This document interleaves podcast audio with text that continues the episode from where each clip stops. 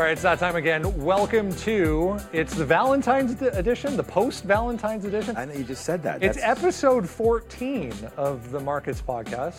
14 already. I had this discussion with my wife, and probably the wrong discussion to have with your significant other. And it was like, what is the most, I don't want to... I'm just getting right into the good stuff. Yeah, of course. I mean, that's why people are here. What's up, everybody? Hit the like, hit the subscribe. No, because I always have random things to talk about, especially after just sitting there talking for a while about stocks. Fine. I said to her, like, what is the most, and the word is not useless, because, but it's like, it's not a holiday. Everyone says, like, Valentine's, like, it's a holiday. But, like, we don't get any time off work.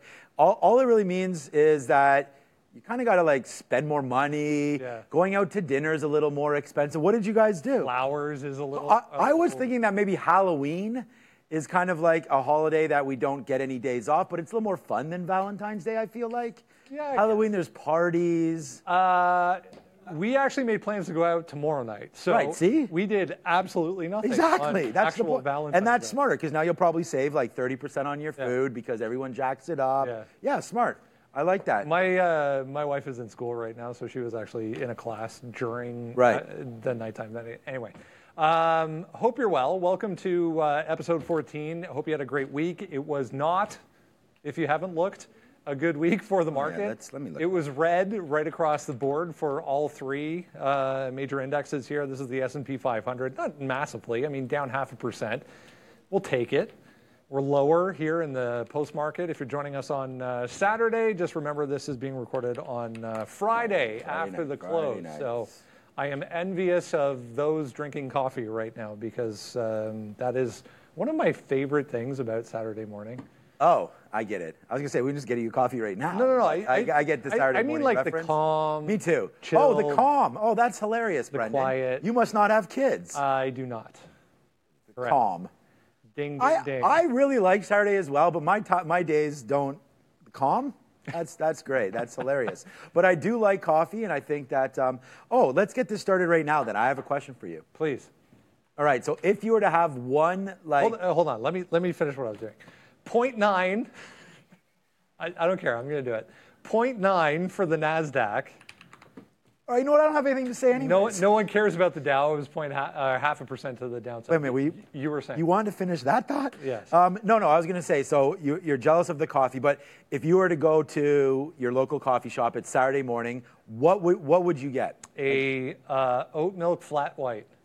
Yes, I'm loving. Flat white has been my favorite for a very, very long time, so I like that. I've had it with the oat milk. Little nutty.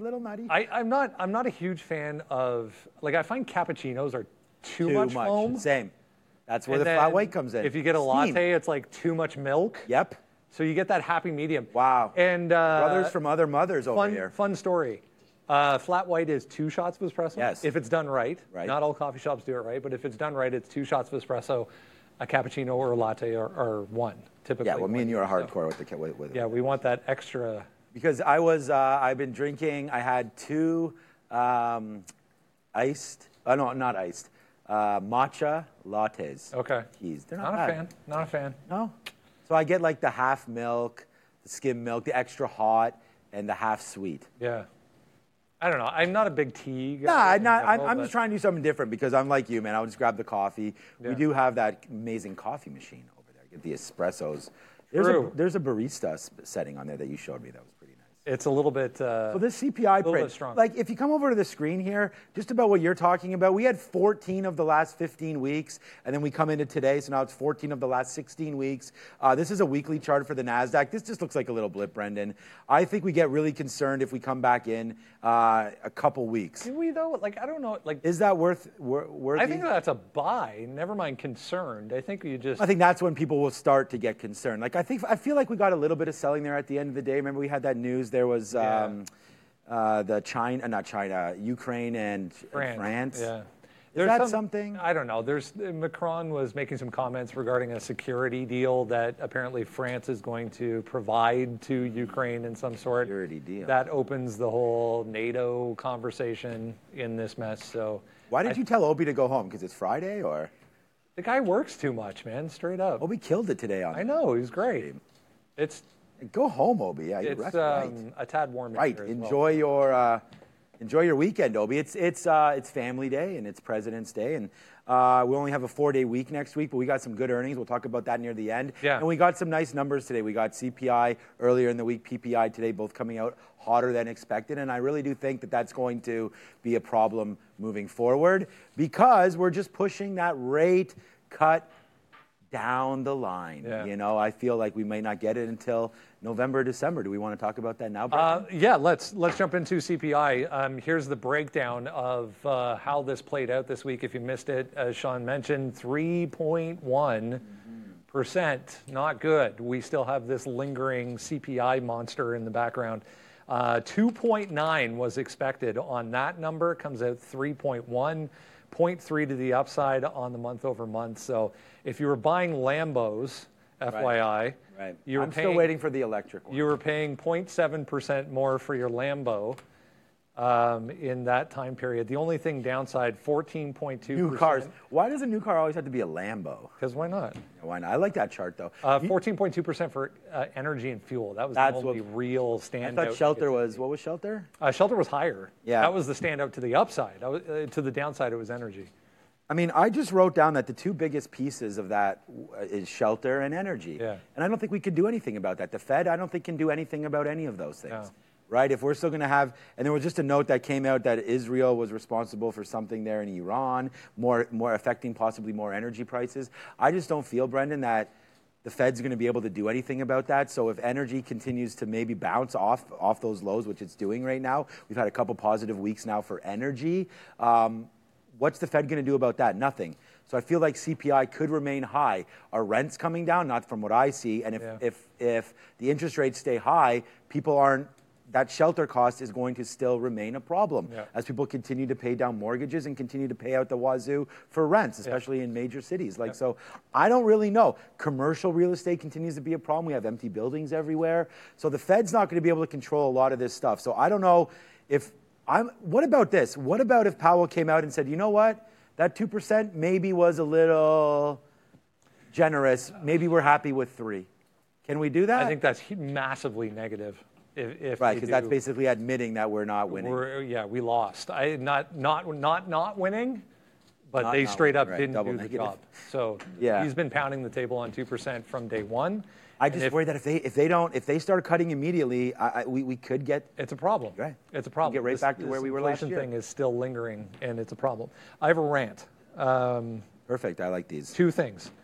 Why are used cars Lexuses on here? What? Oh, right. If you're buying a new car, you're buying a Lambo. Right. Used car is a Lexus, apparently. Why can't you buy a used Lambo? That's not my rant. The provincial government in this country is adding another 9 cents, I read, per liter to our gas prices going into they also raised property tax around here, too. Man, what's up with that? Again, 9% on the municipal property tax. So I don't know about you, but it says negative 6.4% here for gasoline. I mean, around Toronto, gas is higher than it's been in a long time. Those are 12-month price changes. I think if you go out 12 months ago, even in Toronto, we were paying $1.50-ish, if not less than that. Yeah, and right now it's $1.40. That's 6%. Isn't that what it said? Minus 6%? I don't know. Yeah, but anyways, I don't know. We're well away from everybody going EV. So unfortunately, that's what I was saying about that. I go there. Costco still huge lineups for gas. I mean, I think they can get some value there. Costco continues to go upside, by the way. That's a nice little name there as well. But look, I'm not trying to solve any problems here in Toronto. It's been a nightmare. You live on College. Yeah. I mean, come on, all those bike lanes, everything like that. It's winter. There's no bikes there now. And all we're doing... You know they were plowing those yesterday? This is what I'm saying. Who's riding a bike? We literally have cars jammed up on the roads while our bike lanes are not even being used. Picture perfect. Yeah. So it's like I feel like we are making the move towards a greener nation, but that's going to take a while. And so what was your rant again about the gas? Gas prices. You don't even drive that much. 8 minutes. But it's just, I think that's a little bit of a skewed look on the actual price change, specifically in this country. I know that was probably... I think it's specific to the region, right? Exactly. I know that was probably in the U.S. and specific to that region in general. But Gas is still expensive, and it's not getting. Have you seen UNG? Before we have all the cyclists that are watching leave us, they're not going to leave. They understand this. I actually ride a bike most of the time in the summer, so I very much appreciate those bike lanes. No. So do I. What I was getting at was I think that because those bike lanes won't be used more often than not, because we live in Toronto, where it's colder, more often, right? Yeah. So if there's those 3 or 4 months, I was just thinking that there could have been a better solution, and I was almost thinking of portable. So, for example, listen to me here. So you have 2 lanes, right? So you got the 2 lanes. He's listening. 2 lanes now. So instead of getting rid of one and just making it a permanent bike lane, what you could have done was maybe get something that you can cover up one of those lanes, so like an elevate. You know how they're elevated? Yeah. So you almost let's just say March. Would that make you happy, Brendan? But March is a good time for you to ride your bike? I mean, so, this winter, it's like I rode a couple weeks ago. So that what you do is cover up the bike, the transportation lane that's there now, the car lane, you cover up with like a little bit of a, like that, lay it down, now that becomes your bike lane. Or you just, or honestly, come March. Sounds expensive. It sounds expensive. You know how much this thing costs to do what we just did? All you could do then, how about this? Like a club, you just rope it off. Like not a rope, but like, let's just say October 1st hits or November 1st hits, and you say, okay, now is time that we're going to have 2 lanes again. Right. So then you put some kind of a barrier, like those big concrete barriers, and you just say, this is the bike lane, this is the car lane. I don't know, but this is a stock show. Lots of solutions. Here is... I'll be running for mayor very soon, by the way. Sean Catina, 2028. Why 3 years? Didn't we just have a new mayor? Is that how long the terms are in municipal? Who cares? That was 4 years. We just got a new mayor in 2023. Did, yeah. But that was on other circumstance, I think. Yeah, but I think. But what I'm But what I'm saying is, I think it's the same thing. I think it's a 4. No, but I think it's a 4-year term. I have no idea. Anyway. I'm not going to say because I don't know. 2 weeks, the S&P 500. I know you showed this during the week on the live show, but I thought this was a really interesting chart. Yeah. So historically. And big time historically, 1928, this is the worst 2-week period for the stock market. So weird, huh?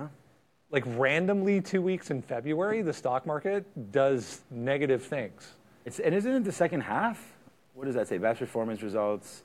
Yeah. Second half of February. 2 weeks, the second 2 weeks of February. Isn't that amazing? It's so random, though. I mean, we were talking going back a couple weeks ago about September being historically a negative month for the overall market.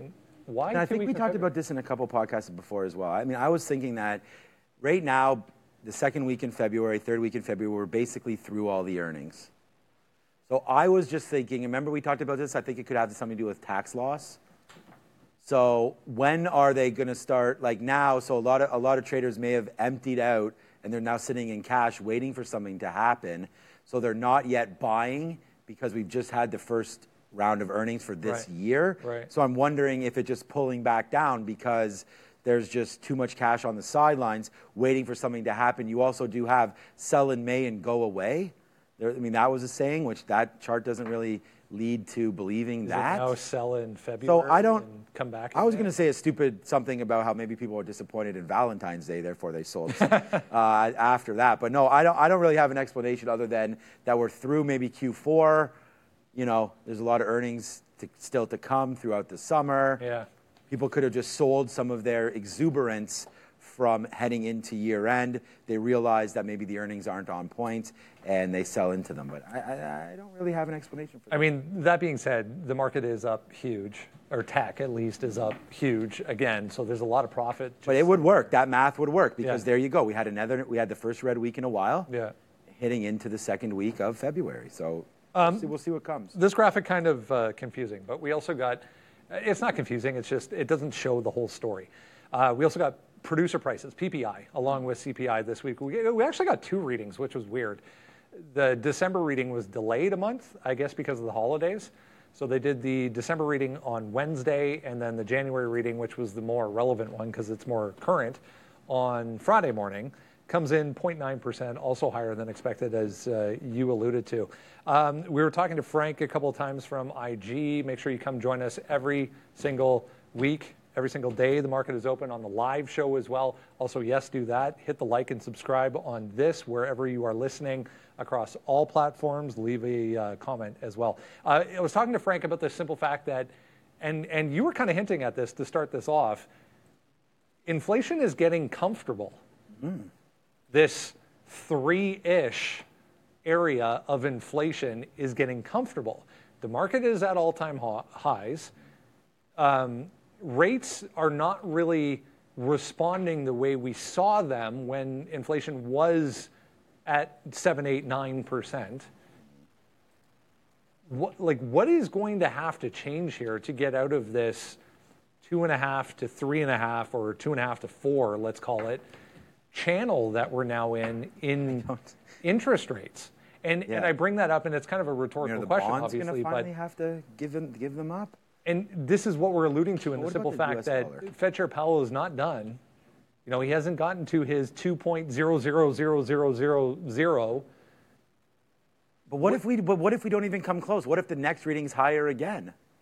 And are we not getting any cuts at all this year? Exactly. I was actually reading Ian Shepherdson. I'm from Pantheon, macroeconomics, predicting November, December for the next rate cut. Yeah. What does that do to the market? Look, I think I don't have a question. I don't have an answer to your question. Like, what brings inflation down? I think a lot has to change before we get cuts. I don't think we're there yet. Like, why are they going to cut? I know. It's like a rhetorical question. Yeah. I don't know why. They're not supposed to look at the stock market, so okay. So if that goes down, they're not supposed to look at that. I've already talked about it. We can go over this right now if we want to. We might as well do that. This layoffs.fyi. I actually am the most concerned. This is interesting. Yeah. I think the one thing that could eventually turn everybody's decision here would be maybe some loss of jobs. Like we just saw. Obi's favorite company, and this is just a joke because I asked him Toaster Bagels, and he said Toast. So Toast right there, 10%. We just got that release right now. So you come over to my screen, we have Toast, 10%. Look at Cisco right there, 4,200 jobs, representing 4,200 jobs, man. Not nothing. That's a lot of families, right? 5% of that. I wrote down a few others. We've got Instacart right there at 7%, Brendo. Not nice number. Forget about the number. It's only 250. You're going to say that's not that much, right? But once it starts to go, it's going to go. We have Pure Storage, 275 down there. A couple other names I wrote down. Amazon with 400. DocuSign with 6%. There's the Amazon 400. Snapchat with 10% as well going through. And if you look at this layoff chart, so, again, it's going to be a little difficult to see on the screen, but it's still here. Let's go back over to it quickly. So it's right here. In January, I'll just see if I can bump this up a little bit. F what? F11. 11. Yeah, it doesn't do anything. All right, so there it is. So it just puts this to full screen. It's just a smaller chart. But the idea here is in January, 118 companies with layoffs. That was higher. You have to go all the way back to the summer where we only had 117. So we start off the year pretty monstrous right there. And this number's not nice. Over 31,000 jobs laid off in January. So it's like you can add up like all these numbers. Like, look, 15, 11, like really, really small. And then all of a sudden starting the year. And then now in February, you're already at 8,500. This number could get extended even higher. So I feel like, here's where we started to think about cooling a little bit, right? January, February, we had tons of bad situations for the job market. Yeah. Now we've seen it sort of cool off, but maybe it's starting to ramp up again. This big red candle there with the number of employees in January, that could start something. Yeah. So I wonder if the Fed says, hey, you know what? Real estate's no longer doing so hot anymore. Plus we have high fuel prices. Plus we have more people losing their jobs. Would that start to indicate potentially for them to maybe change that target to a 2.5 or 3%, which would be negative initially, but then maybe we get the cuts to get that back in. So I don't know, man. I wish I had a better answer for you what's going to cause this, but honestly, you have Frank on all the time, and we always talk about this market sort of upside down right now. Yeah. Like we see TLT starting to go back to the upside. It makes no sense. It makes no sense. Yeah, and we've seen the U.S. dollar starting to rally huge now, the U.S. dollar. So maybe... Nike was another one today. We got what was up with that? 1,600. Oh yeah, the jobs. Job cuts from Nike. Did Nike go up today on that? I mean, that list that you just showed, am I wrong, was mostly tech.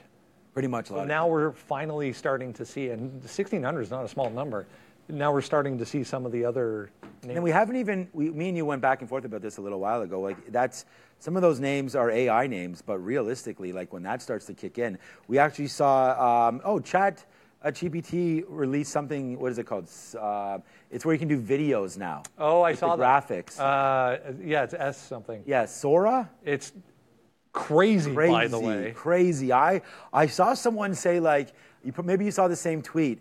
It was like, you know, have woolly mammoths running through the winter with snow flying everywhere. Yeah. And it literally, I don't know. I just saw the tweet, but it produced it. Yeah. And it was just like, and I saw, and I was thinking to myself, like, if you're an animator, like, sure, and there's going to be animators that are listening that are going to say BS and everything like that. But just to the common person, I worry a little bit about that kind of stuff too. It's going to take a while, I think, to get to the animators.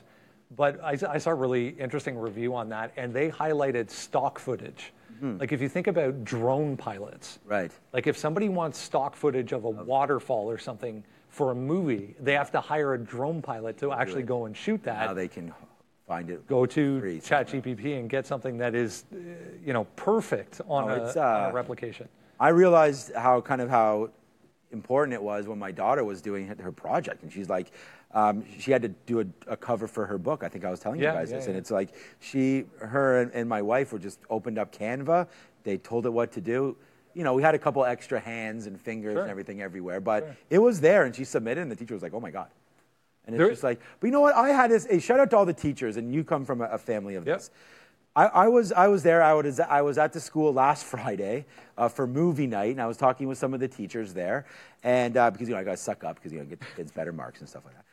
And then they were telling me that they said that they could tell if kids were using AI, like ChatGPT, to write some of their essays and some stuff like that. So I feel like there's still going to be something there, but I don't know. It's going to get better. We had Cole's notes when we were growing up. Yeah. I didn't read one Shakespeare play, sorry to my teachers and everything like that. I went to the library. I was just like, you know, Midsummer Night's Dream. Like, okay, chapter 1 had this. And then I was, you know, going through all that. Yeah. You a Hamlet guy? God, no.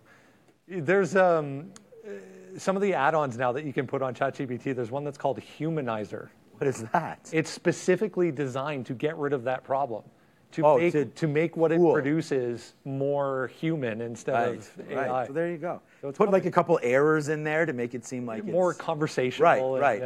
Someone would say, "There's no way Sean talks like that." He'd throw in some mispronounced or mistyped words, right? So. Okay. Look, I think it's getting much, much better. But you know what? Microsoft's not pulling back really much. Yeah, let's get to that. I wanted to talk about Apple and Microsoft.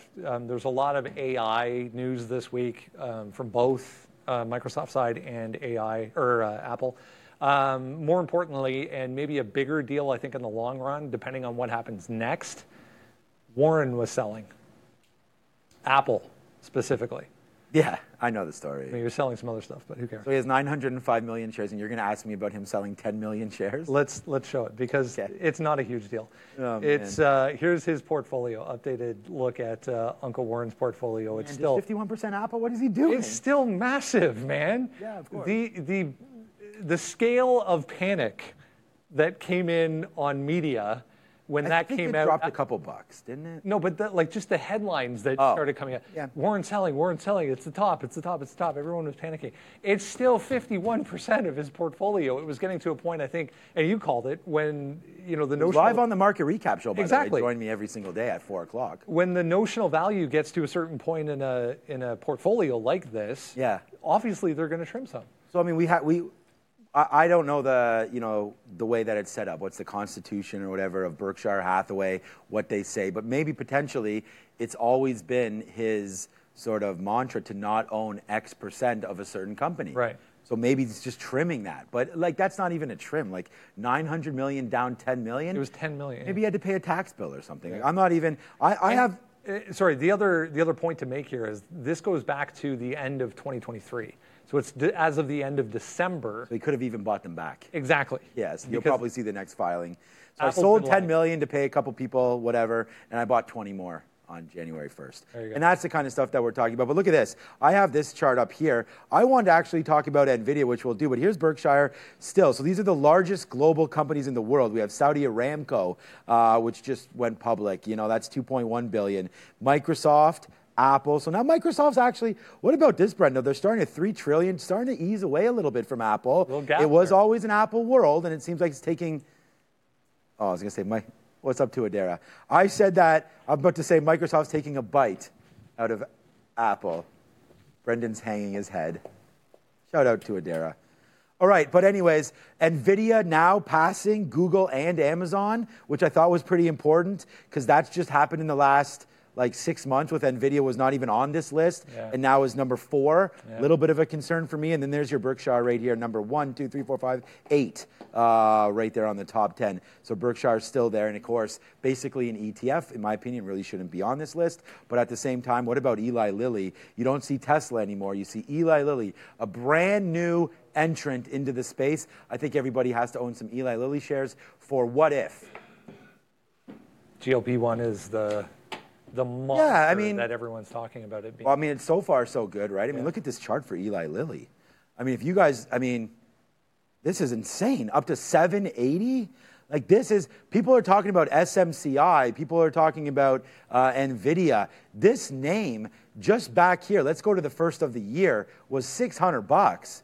You're now at $800. This is a legit company with tons of product and not even approved globally yet. Exactly. That's huge. That's huge. And you have so many people that are waiting for proof of concept. It's such an early thing. Yeah. That's why I feel and we're going to talk about Bitcoin. I feel now that we get this Bitcoin sort of boom up to the upside a little bit here off of a respected release of all those ETFs, I feel the same thing could happen with Eli Lilly. The more approvals, and then what about when it's in a pill form? I'm very excited for this. I think Eli Lilly deserves to be where it is, and I don't think there's a bubble there, but you watch. Tomorrow, Eli Lilly drops 30%. You always have headline risk. I don't. There's always headline risk in everything. A couple things on that. I was reading a little bit about GLP-1. My wife is actually doing a course on holistic nutrition right now. So she was reading about this as well, and we were both talking about it. The first thing to understand is, and I didn't even know this, your body naturally produces GLP-1. So this is essentially just overdosing on that specific. Kind of like a steroid in that sense, right? You're boosting up whatever system. Yeah, and it caps your need to, or your feeling of being hungry. It's really, really fascinating. But yeah, all the best to them. I hope it works out well. It's just that whole needle that you got to take, was it a couple times a week or once a week? And it was expensive, I feel still. The other thing that's kind of a little bit of a question mark, I was also reading that the more you take it, the more you have to take of it. Oh, it's so it just... you can't just wean off of it or anything? No, it just exponentially gets bigger and bigger and bigger. So that's going to be a problem. Yeah. Or I'm selling Eli Lilly. I wouldn't. Neither. I had a thought, but I don't remember what it was. I know. AI. Let's touch on the AI angle here for both Apple and Microsoft, because this was very unlike Apple, I think, in the way this kind of came out the other day. What was it, Thursday? After this, around the close. It was on, let me think about it. Oh, yeah, it was on the market recap. Yeah, it was right at the close. Bloomberg reports that AI is readying their... What does that even mean? I don't know.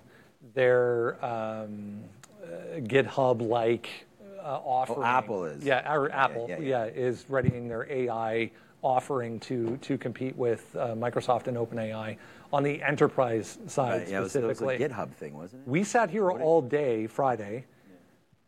Nothing from Apple, nothing. No, I was disappointed today. Nothing more coming out on that. And I said to Sharif this morning, this is very Bloomberg-esque. Yeah. Bloomberg typically will grab something they hear in the wind. Yep. And just run with it. And who cares if it's right or not? It was never denied by Apple, which is a point to make. But I was actually expecting a little bit more to come from this today.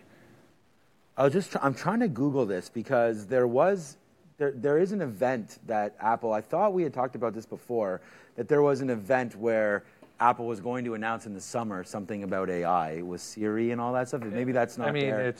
But anyways, February 16th. No, it's still a while away. That's what I'm saying. Yeah. So I feel we all got very euphoric there because I remember on the show I was like, oh man, I'm going to be smashing long. And today, on today's sticky note, the number one idea was Apple, which turned out to be good. We had to let it drop into 182. But not as exciting as I thought. It moved. I don't know enough about GitHub. I'm not going to talk about You know, I don't code or anything like that. I think we're all waiting for it to be on the platform, onto iOS, into Siri, into Apple CarPlay, into the Buds. You know, just like anything and everything. What are those things? iPods. Brought to you by Apple. Soon. Did you have one of those? I had one of those little wheels. Those little remember they had the clip. You could actually clip it on. Yeah. No, the iPods. Or iPods, sorry. Yeah. I think I still have one. I'm gonna look for those. It was a little gray one. It had a little nano. How far have we come from there? That's crazy. I had like the big ass one too, like the initial or version one that was huge. But it's crazy how technology. Remember we used to use Napster, and I never did because it was illegal, of course. LimeWire. LimeWire. Yeah, never. Yeah, that was another one I never used. And then there was a few other ones, but now all of a sudden it's like you just wait for it to show up on iTunes or Spotify, kind of like where we are right now with the podcast. Thank you so much for watching. Hit the like. I want to see people. I'm looking for more comments. Yeah, you know, let's get some reviews. We're going to do that this week, and we should do that next week. If we don't do it this week, leave a question on any platform that. I want to ask Brendan more random questions. Yeah, leave a question on any platform that you are watching this on right now. Next week, we'll come back and revisit those. Yeah, me and Brendan were talking about that, and I was like, let's try to get some questions from the viewers. It's a great idea. So put some questions on there. We'll take the top 2 or 3, and we'll literally answer them. And I have a question for you. What's your favorite color? I want to touch on Microsoft. I'll get to that in a second. Microsoft's AI. We have to keep some sort of format here. Oh, you could have just said blue. Ding, ding, ding. There's not enough blue around here. Yeah, that's predictable. Microsoft AI angle with Sam Altman. Where the hell are they getting $7 trillion from, Brendan? Saudi Arabia? Dubai. I thought we said trillion. He's making the rounds through anyone and everyone. Saudi Aramco, okay. He came to, apparently he was in Washington this week and trying to get even the U.S. government behind this and maybe even some funds from the U.S. government to back his $7 trillion venture into GPU. Wait a second. Is that how much money he wants to raise? That's what he wants to raise. But how do you do that? Like Rich friends? $7 trillion? Like, what's all that I hear, look, we called the SMCI kind of top. We asked Daniel Shea yesterday about get me some put ideas on SMCI. I fell 20% today. Okay, it is what it is. The same thing's going to happen with AI at some point. The GDP of Canada is $2 trillion. Brendan, I just showed that thing of the top companies, man. You can add up. Look, Microsoft, so if you sold all of the Microsoft shares in the world, you wouldn't even be halfway. That's $3 trillion. Yeah. Then you'd have to get Warren to sell all of his Apple and you to sell all of your Apple and everybody else. You're still not there. Yeah. That's $5.8 trillion. All of Canada then puts their GDP into that. What exactly is happening? I almost feel like that is a Lyft typo.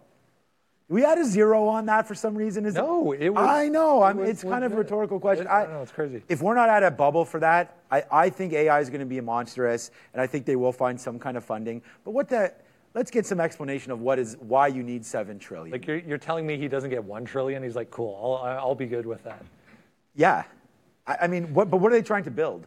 Exactly. Right. So that's what I'm trying to figure out, right? What is it for? I think AI is there, but if that's not a sign of a top, when the leader is trying to grab $7 trillion in funding, that just seems like an outlandish number that was thrown out there to grab headlines, and now we're talking about it, so congratulations.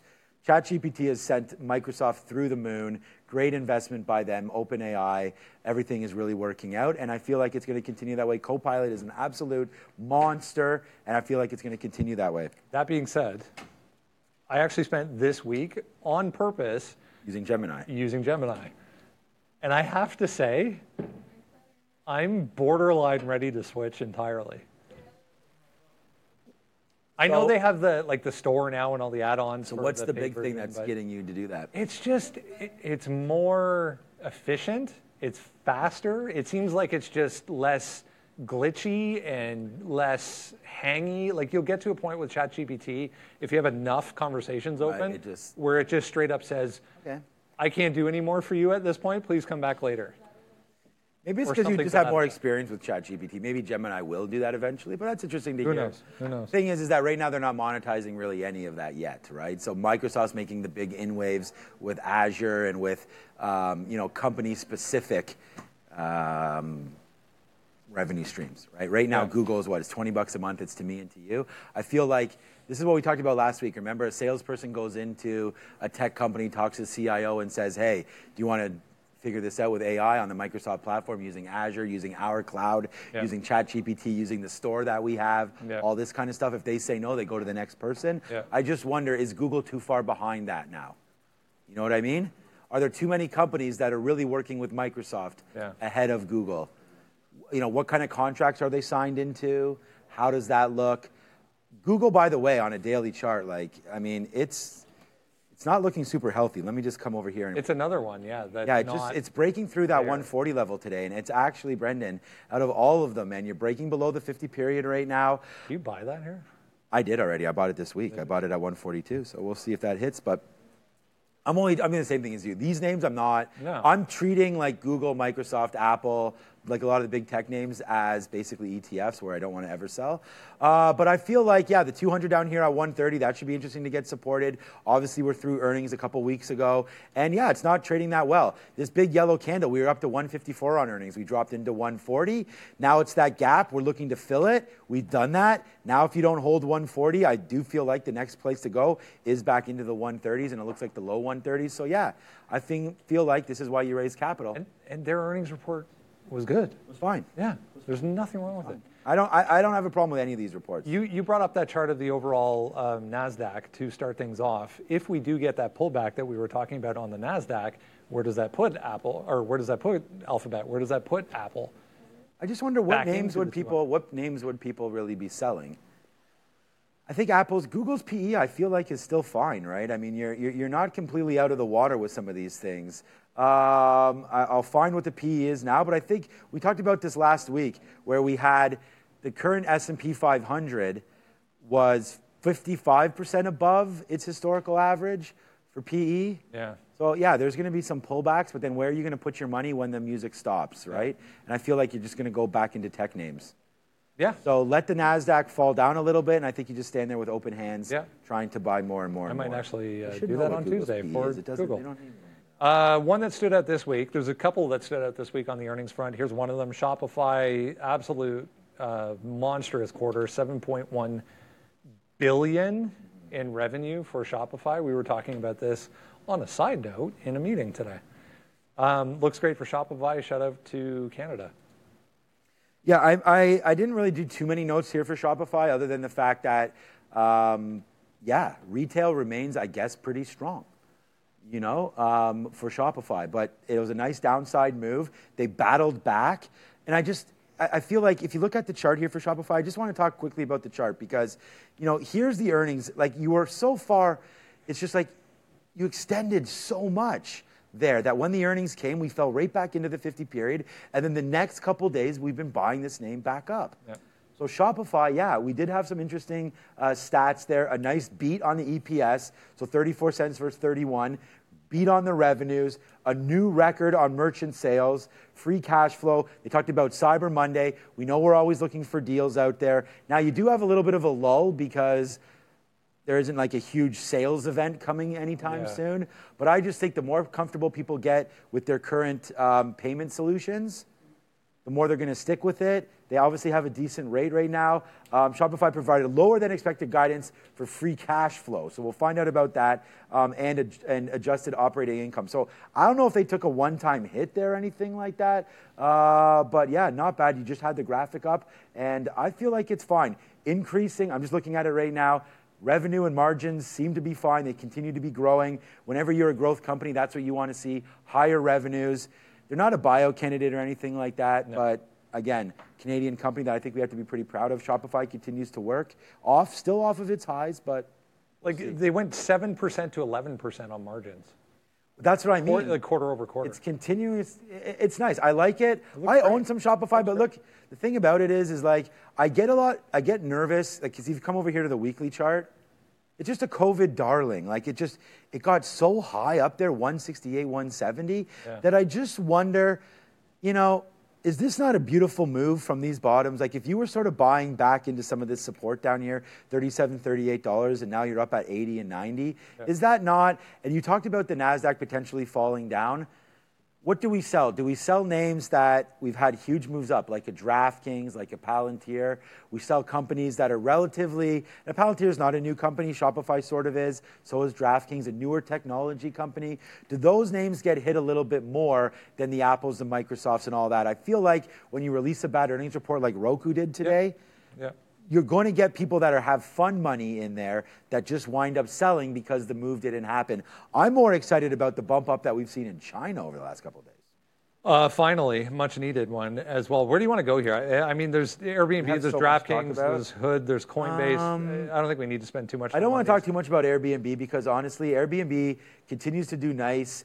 They did report a slower growth in nights booked that they're projecting there for the first quarter. I feel a little nervous about that. But if you come over and look at Airbnb, it's really holding some nice levels as well. This is a weekly chart. They're making money. It's holding some nice levels here at 150. No real dip down for Airbnb. I still like that one. We've seen some nice battles back in this company, like a Disney, which has some sort of a travel aspect in it as well. We heard JetBlue today. Carl Icahn took two seats there. I know we're getting a little bit away from Airbnb, but I like the name. I think it's a relatively new business, only going to grow, a hard one to get into. We know that there's Vrbo there for maybe longer or individual units. Yeah. I like Airbnb. I think they're developing a little bit of a moat around them, and the earnings seems to prove that. I think this is the time of year as well where people are looking off into the June, July, August travel seasons and starting to plan, for vacation. I mean, look at their rev. I mean, I have their. We didn't show anything for Airbnb, but this is what I wanted to show right here. If we could do this, look at this. Key takeaways from the report, right? Revenue up 17%. That's what we want to see. Net income though, still negative, right? So not making any money. We're going to find out about that. Gross bookings, right? Nicely up 15% year over year. EBITDA, there is the adjusted earnings per share right there. $738 million, up 46%. Free cash flow is nice. 998.8 million nights. That's a lot of nights. And experiences. Buyback. What did the buyback do? 998 million nights. Sorry, 98.8 million. I was going to say, okay. Still a lot of nights. That's a lot of nights. Still a lot of nights. What's the average? Is it in there? What's the average stay? I wonder, that'd be interesting to know. Forward guidance was nice, man. 12 to 14% year-over-year growth on revenue. I feel like people would stay in an Airbnb longer on average than a hotel. Am I wrong in saying that? No, because I think that when people look for Airbnbs, they are maybe looking for extended stays. An alternative. And I feel like you get tired. Like, for example, if we were traveling with the kids, I'd much rather stay in an Airbnb than a hotel. Yes. Because agreed. But then the only thing about the hotel is, now that I say this out loud, the hotel has a pool. It's more fun. Yeah. Typically.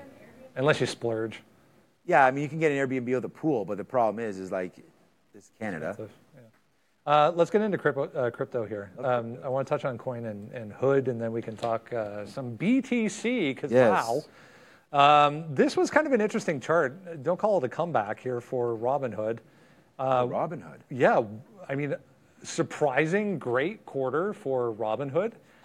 Sharif and I were discussing the simple fact that it's still, I think, too much on the interest side of things for Robinhood versus trading and actual trading revenues. They did have that promotion going back to this quarter where they were matching transfers 1%. So, yeah, right. I was gonna say, and they were actually it was 1%, but they were targeting high net worth individuals to bring a lot of money, obviously, over into Robinhood. So good for them. Don't call it a comeback. Coinbase, we talked about it on the show on Friday. Again, actually, come and join us every single day. The market is open. We're live on YouTube. I mean, dare we say that maybe all that nonsense, Brendan, that we were experiencing during the meme madness when Robinhood was really getting taken through the, sort of the ringers there. We all know the story. Dumb Money, good movie. I liked it. I was a fan. I liked it. But I mean, the thing is, I only saw it once, and I saw it on the premiere down there at Roy Thompson Hall. Right. So it was really hype. Like it was like a big theater. It was exciting, yeah. So it was more exciting. So I hadn't sat down and actually watched it other than when it was hype. So I thought it was pretty cool then. Being in an audience, it might be different at home where you're kind of like, yeah. But we were surrounded by a lot of fun characters. Yeah, so it was fun. But no, I was just wondering that I think Robinhood can be a success story moving forward because there's a lot of traders, although maybe they got burned by Robinhood, maybe they didn't. Maybe they're upset at them shutting off GameStop and AMC trading and that whole story there. I think it was just GameStop, right? But the idea behind it is now they've gotten customers and they have potentially now, and I don't know about you, and we don't have to give away who we invest with or anything like that, but I've never changed. Quest Trade, right. But why would you, but you're still going to use them. Probably. It's such a pain in the ass. Oh, to get the money out. To change. Right. It's such a pain. So that's what I'm saying. So as long as their fees are somewhat reasonable, and you're probably going to keep your money there. So as long as Robinhood can introduce some new products, which they've been doing, you just talked about some concerns, but if they can introduce some new products, give us some incentive to stay with them, then their average customer base, and I don't know what it is, but it's probably the youngest of all the brokerages. For sure. So therefore, if you extrapolate, hopefully better... I was going to say PR, you know, like if they can sort of quell all the negativity, then they have a good user base, a really large growing one, cheap trading still, and they can start to offer you different products.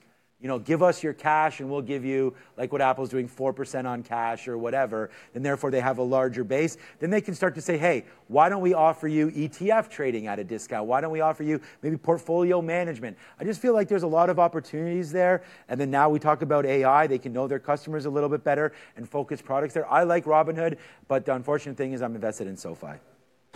That's okay. That was actually what got me on Questrade. They have free ETF trading. Yeah. So if you're buying and selling ETFs, why not? I know, but does $4.99? It's not a big deal anyways, but anyway. I like Robinhood, but if you look over at a weekly chart, before we switch off Robinhood, you said don't call it a comeback. I won't because it's not really. It's from 8 to 14. That's beautiful. I mean, there's a lot of stocks there that come from the bottom. They started from the bottom. Now they're here. Ish. Drake reference, probably. Oh my God, Baxter's phoning me. What are you doing, Baxter? Okay. Get back to school. Yeah, get back to school. He's actually, we'll talk about that after. But anyways, it just goes all the way back to April here. No, he's like with venture capitalists now. I heard you saying that. Yeah. Good for him, man. Yeah, he's about to make a lot more money than me, which is great. That's what you want for your kids. But no, anyways, look at this 14. It goes all the way back, man, all the way back to the 2 years ago. So January, February, March. Here of 22, where we had a problem getting through. And now, look, we're right there again. We bounced our heads off that last summer. We didn't get it. Now there's that. We did IPO over at $35. We had some nice highs into the 60s for Robinhood. I still think it has a chance to go. I like the stock, and I think that any little pullback on this name, I think you want to buy it. Robinhood there, proof of concept seems to be working. It's not looking Michael Noss smiley face-esque. Not yet. But there's still time. This was kind of an interesting graphic that's worth noting on Bitcoin. What did we end the day at, 53? No, we under 51. 52? Under 52. 52 something? Yep.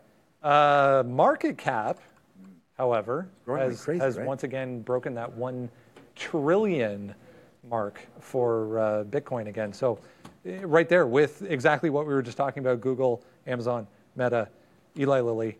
They still have Tesla on here, but yeah. Tesla's, wow, $638 billion. I mean, we mentioned, and going higher. I think that's probably higher today because they had a nice move over $200 today. Look, I just feel like those ETFs, me and you sat here and, the week that those ETFs were out and we called the bottom possibly at 39,000 was that was pretty much dead on. Yep. We fell back into that $40,000 area and we've just been going northbound since then.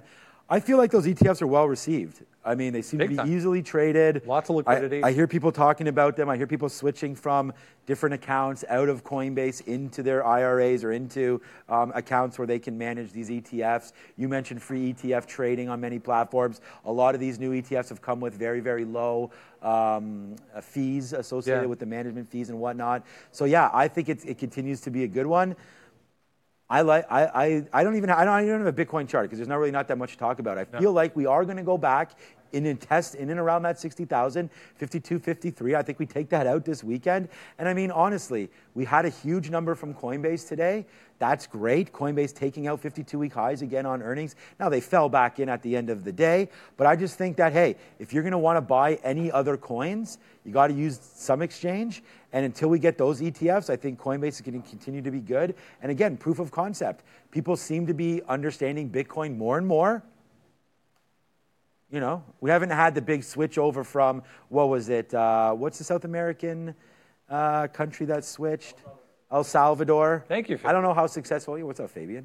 I don't know how successful that's been for them. I haven't been following their economy or anything, but I do think it makes sense. There's a lot of traders that are now trying to hold on to some Bitcoin. It's now become also a trading vehicle because you can use these ETFs now, and so I like it. It's a 24-hour market. Part of that interests me, and honestly, it didn't even really dip down. We had the NASDAQ fall down on some of those worries there with Russia, Ukraine. Yeah. Bitcoin held. Yeah, very well. Bitcoin held very well, and it held well during CPI prints, held well during PPI prints. Can't believe we're relating this stuff to Bitcoin. Brendan, did you know it was a couple weeks ago, Bitcoin was $1 10 years ago, a couple weeks ago. So that was amazing. Like, what a 10-year run in Bitcoin, $50,000, $1. We should, this reminds me, we should have our friend Natalie Brunel back on the show because immediately, if you remember, going back to, this was more than a year ago probably at this point, she was saying it's already at a point where buy it, hold it, use it as an investment, dollar cost average into it. The trading aspect wasn't there at that point. The ETFs weren't there at that point. So it would be good to get her take. So, check out Coin Stories, by the way. It's a great podcast. Second greatest podcast. Shout out to Natalie Brunel. But it would be good to get her take on how this. Why don't we try to make her one of our first guests? I think that's a fantastic idea. No, but the thing I feel like, and it's not throwing shade at her because we're going to have her on, but there's a lot of people that don't trust such bulls. So when we have her on, Bitcoin's at 20,000 or 22, people are going to say, oh, of course, you know, she's probably loaded up in Bitcoin. Of course they're going to pump it. But then when you get someone educated like she's coming on, and we've had the crypto burb on here as well, Adrian Zadunchuk come through on the show a couple times, they know their Bitcoin. And they know the cases. Like, we have the halving coming up soon again. So there's lots of stuff happening. I just think Bitcoin, the more you talk about it, the more legitimacy it seems to get, man. It's holding these prices. I feel like people get scared when there's those whooshes, and we're not really having that. It's been a long time. It's been a long time. And I mean, if you think going from 46,000 down to 39 or whatever that bottom was, come on, man. I mean, you're literally having stocks doing that almost on a daily basis, dropping 6, 7, 8% as if it was candy. Yeah. So Bitcoin is finally starting to become accepted. I think it's an investment that you need to have in your portfolio. I'd say anywhere from 5 to 10% makes sense, not financial advice. Agreed. Let's keep going because there's still a lot to get to here. I wanted to touch on Uber and Lyft because those were interesting reports this week. I've been trying to find a reason or a way or even like to convince myself to buy. Become an Uber driver? You don't need to, Brendan. You're a great host. I'm not gonna be an Uber driver. To buy Uber at some point. Right. Because I think there is a case for this. I just couldn't wrap my head around it yet at this point. There's still so much question. There's still so much. Can't Tesla just do this tomorrow with a fleet of, we talked about this last week, autonomous Model 3s, and then Uber's just nothing. Like, the actual food delivery side of it is a different argument, but I don't know. Convince me here. Why do we? Need to buy Uber? I'm just looking. Its PE ratio is near 82. High. Yeah. So, all right. The only thing I can really say about Uber is, you know, I really think that Uber could be changing. I mean, here's the chart. I mean, it's an absolute monster. It's been added to the S&P 500. The proof of concept is there, but I think a lot of us that were using Ubers already knew it was going to work at some point, but now they're actually making money. I've seen Josh Brown and various other people have started to sort of upgrade the stock. We got an upgrade from Wedbush there as well, Dan Ives. So, I mean, I think that there's a lot of hype into the AI of all of this, but at the same time, I mean, do we not have to start to just invest in companies that we continuously using? Regardless, because of the revenue growth potential. Yeah, agreed. You know, it's like if more and more, like for example, like I just had a phone call there from my 22-year-old, and I guarantee you, if he's going out tonight, he's using an Uber. You know, and I just feel that it's now become like my wife and I went out. You know, it was a $10 Uber ride. But again, we still called an Uber. We made that. We weren't even really drinking. Yeah. It's just to give you the opportunity to have a drink or two. Yeah. And I just feel like right now there's a lot of money out there, and it's a safer way to travel. It makes a lot of sense. Will autonomy help them? I think so. Was that strike? I didn't even know anything about it. I didn't either. I don't think it affected the stock at all. I don't think it did anything. No. Uber, they just announced a buyback program for the very first time. So they're giving their cash back to shareholders by taking in more shares. So I like all of that. What about if they announce a dividend? I mean, that could be something else coming through. They don't have enough cash to do that yet, but I like Uber. What about if Uber said enough is enough, we're buying Lyft? Do they need to do that? I mean, most Uber drivers are probably Lyft drivers. Doing both anyways, but that could be something that happens. You know? Yeah. Do you have Lyft on your phone? Yeah. I don't. I haven't opened it. I only have it on my phone. I probably no. I don't even have the app. I haven't Uber once used it. Are you Uber One? I'm Uber One. I don't pay for it. No. Yeah. So Uber One sent me something. It was like $10 a month. But then after I canceled it for a while because I wasn't really using it, then they sent me something, $40 for the year. So what do you get, like a discounted rate? Yeah, so you get 5% off of, I think, of everything. Okay. Which is already... Not bad. You just use it a couple times. Not bad. And then I guess they send you more promotions. You're supposed to get better drivers and all that kind of stuff. So, you know, it's not... My thing is, it's still a pain in the ass to get a car. Yeah. Depending on what area of this, like our city that you're in, at what time of day, it takes it feels like a lot of time for someone to actually accept your ride, mm-hmm. and then for that person to actually hurry up and show up. Half the time they're still dropping someone off a few blocks away, and you have to stand there and wait. You know what else you can do on Uber, actually, that I was thinking could solve a little bit of that worry? They also have like a parcel delivery service. So if you wanted to ship something, just because you talked about being in Toronto and being in major cities, it might be hard to get Uber drivers. I wonder if it's because that segment is also taking away some drivers. Right. You know, because instead of now, if you just want to get something from like, you know, northern Toronto to southern Toronto, just as an example, that is now a 10-minute, 30-minute thing. Because you could just literally tell Uber, hey, look, I have a package I want to deliver. Or maybe your mother's not feeling well. You want to send her a bowl of soup. Honestly, it's an Uber. It's quick. It's easy. Yeah. So I don't know. I just feel like they're expanding the operation there. And the more companies that sign up, like McDonald's has a great offering with them, Wendy's, stuff like that. There's just a lot of Starbucks. Like you can get all of that. And we saw Instacart start to head to the downside a little bit this week, Cart on their earnings. We saw DoorDash today. I just wonder if Uber's starting to really just, you know, cement the top spot there. And those are things we want to invest in. I like Uber. Agreed. I was mentioning on the live show this week, I was actually at a grocery store in our neighborhood that had those AI grocery carts. It's the first time I've seen it, where you can see like in the store where something is. You can check a price on something. You can actually check out your entire purchase in the actual cart instead of going through the cash register. They have that at Scotiabank. Did you know that you can go in there, grab a beer out of the... Not talk to anybody. A dispenser? Yeah. No, it's not. It was a fridge. But it's just an area. So no one's serving you. You walk in, you open up the fridge, you grab whatever beer you want, and then basically you walk out. You tap your phone when you go out, and then it knows what you've got and everything, and that's that. Like I'm not even sure how that works. Wait, we had that. I can't remember the company. I apologize, but we had a company on the show that was talking about the AI doors on the beer fridges at arenas. That's probably what that is. But that was more for advertising. But I'm gonna take a video of that tonight when we do that because I'm going there. So that's really cool. That should be a lot of fun. Anyways, everything's changing. Huge week coming up next week as well. You mentioned Costco off the top. It looks great as well. We're gonna get more on the retail side of things from earnings land.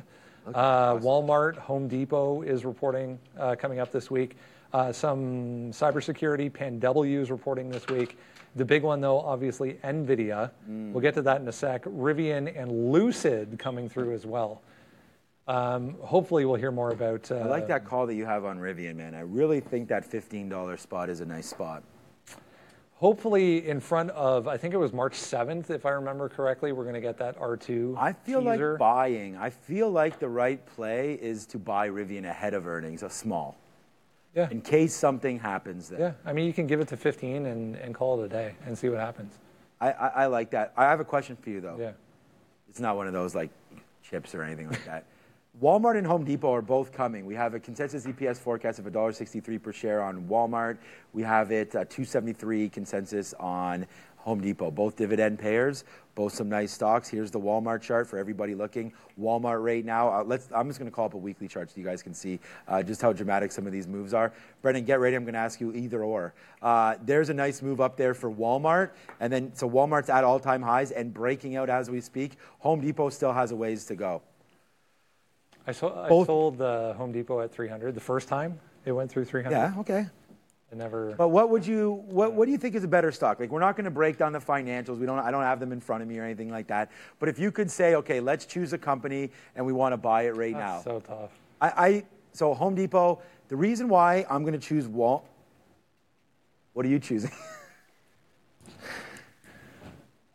Just because you said that, I'll say Home Depot. Yeah, because I just think that Walmart, again, they're a consistent dividend increaser. Yeah.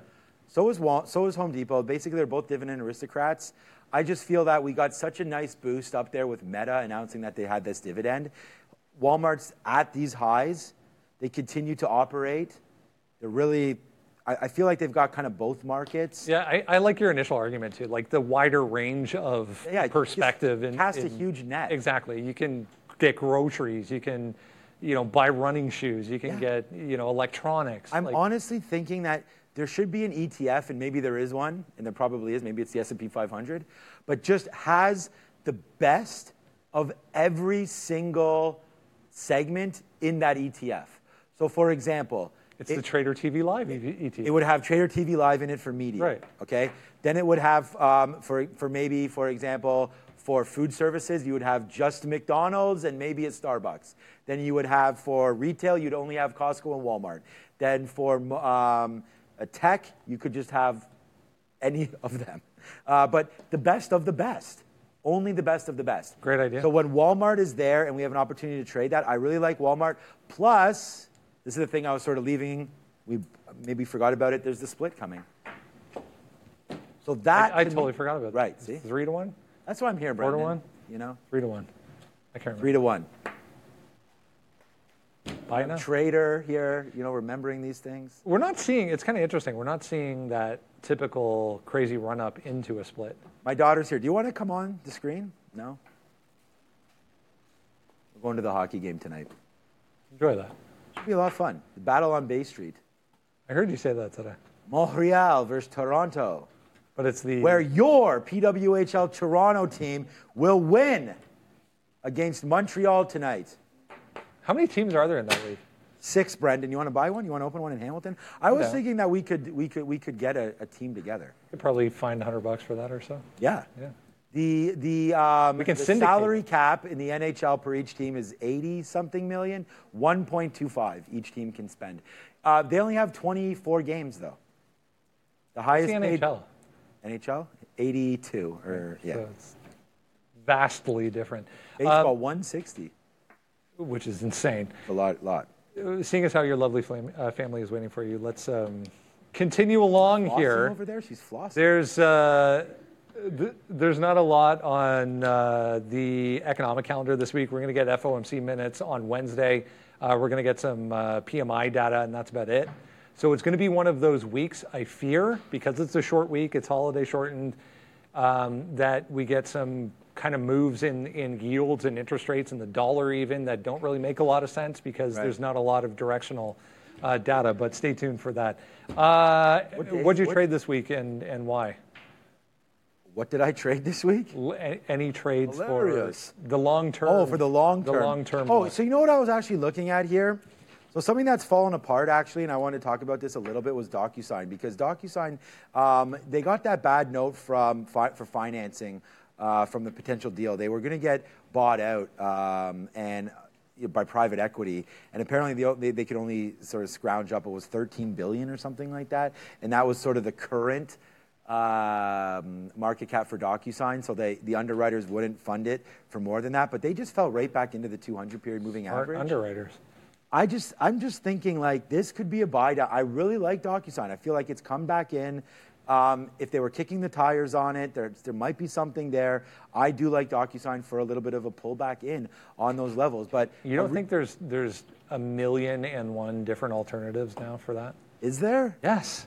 I thought that they got that DocuSign has the IP where they've been approved by various governments to be one of the only ones that, as long as you're using their platform, that the signature will hence be valid. But like, why doesn't?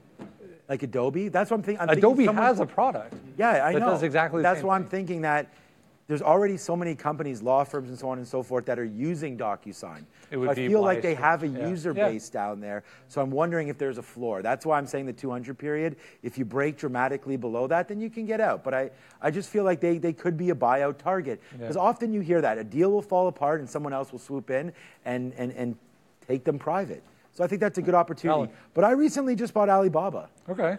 So that was a play where I just said, you know, if you look at the chart here, I don't love the name, but again, there's so many investors. We actually saw Michael Burry. I think it's his third or fourth largest holding is Alibaba. Charlie Munger was a huge Alibaba guy. There's a few others. And I don't want to drop names because I don't know exactly the hedge funds that are in them, but the funds that are in those.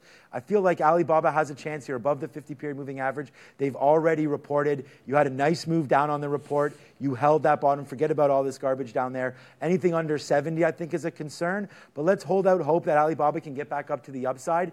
Hey, man, it's a big one. They're a monster. They're a monster. No, it's not just a trade. No, this is an investment. Okay. Cool. I want to be in this for a while. But the trade that I like is the one that you're already in, and I like Rivian down there. We've also talked about the bottom in Tesla. There's Rivian holding 15. Let's see. Report on Wednesday. Yeah. Tesla's, I think, is a good idea to get long as well. I bought more. Right, exactly. So I think if you're going to talk about Uber as a story and full self-drive, I think you got to obviously look at Tesla. Got to point the gun there.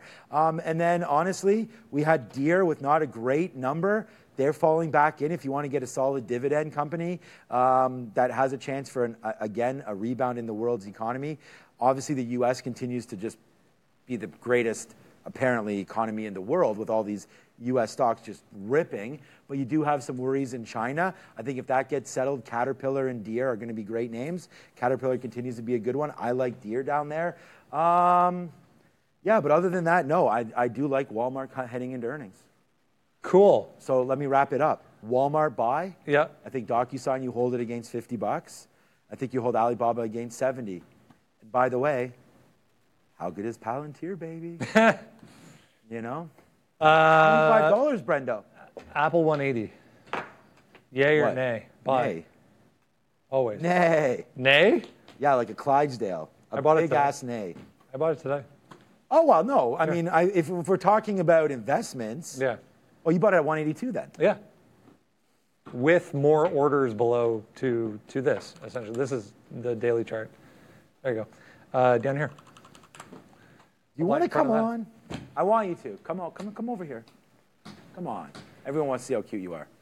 No, she's too shy. My daughter's here. She's wearing her hockey jersey. It's time to go, my friend. Huh? It's time to go, my friend. Why don't you give me a stock? I just gave you two. I bought Apple and added to Tesla. Oh, Tesla. Okay. Yeah, those are the only two. We're not giving any like hero plays here. I think those are both really good plays. Okay. You don't want to buy some Nikola down here? Pass. So my wife and I started watching One Good Thing Loudermilk. You ever heard of Loudermilk? No. Yeah, Chris Brecher. So he suggested it. It's actually really popular, man. What the hell is Loudermilk? You're dropping things that no one's even understood. Loudermilk, I thought was pretty popular, man. Yeah. It's 3 seasons. I don't have really a good image yet. Hold on, let me show it. Okay, I'll just show that. 2017? Yeah. Come on, man. No, but it's a lot of fun. This guy's a rehab. So it's AA. He's the leader or the... what do you call it? Host? No. I have no idea. If you are running Marisa, what's the guy in Loudermilk? What's his position there? He's at AA. He works. Consultant. Counselor. Fabian's just crushing it today. Anyways, it's pretty funny. Okay. Cool. Yeah, he's Loudermilk. Yeah, it's a good one. I'd watch it. It's really easy watch. 25 minutes an episode. Easy peasy. Some fun stuff, not too vulgar, not too nothing. I was thinking about rewatching. What is that on? Netflix. Oh, okay. You like it. I'm telling you, you'll like it. It's pretty dry humor. I was thinking about rewatching Sopranos. Have you seen? That's a big commitment. Oh my God, right? What's her name? The daughter that was in Sopranos. Oh yeah, I can't remember her name. It's been so long. They have a podcast now. Oh really? Her and the guy that played the son. Okay. They have a podcast. Yeah, so I want to get back into that. It's hilarious. Speaking of podcasts, I have one too. Is my one good thing this week? It's called My First Million. Sam Parr, Sean Purry. So what is that? What to do with your first million? It's VC-ish. Ooh. So it's pre-public type stories, investment type stories. My First Million. Go check it out. Sam Parr. Counselor. I can't believe I couldn't remember counselor. Wow. It's a challenging word. What's for dinner tonight? I have no idea. Yay! It's a guest appearance. Da, da, da, da, da, da. So this is everything for me. Hi, Gia. How are you? Look, she's even got her number on her chain here. You see number 20 right there? There you go. You know, all this. You got our PWHL2. The bling going. I thought we were wearing white tonight, no? She's got the jacket here. She's got a white and a blue jersey. Man, thank God my wife is so good looking, because otherwise, you know, you get your looks from your mother. I do. You're very beautiful. I love you so much. All right, go spend time with your family. All right. Episode 14 in the books. Thank you, sir. It's been a great week. It's been a red week for the market. Yeah. Finally a red week. I think we have another one coming up. We need it. Catch us on Tuesday. Remember, it's a long weekend. Enjoy your long weekend. We're back Tuesday morning, 8 o'clock this time. Brand new second screen. Oh, yeah. I'm so excited for that. And second stream coming up this week. Go subscribe to the YouTube channel. Go subscribe to Spotify. And I want people to put questions in there. What questions you want us to answer? Do that, and then we'll answer them next week. Have a great weekend. Yeah.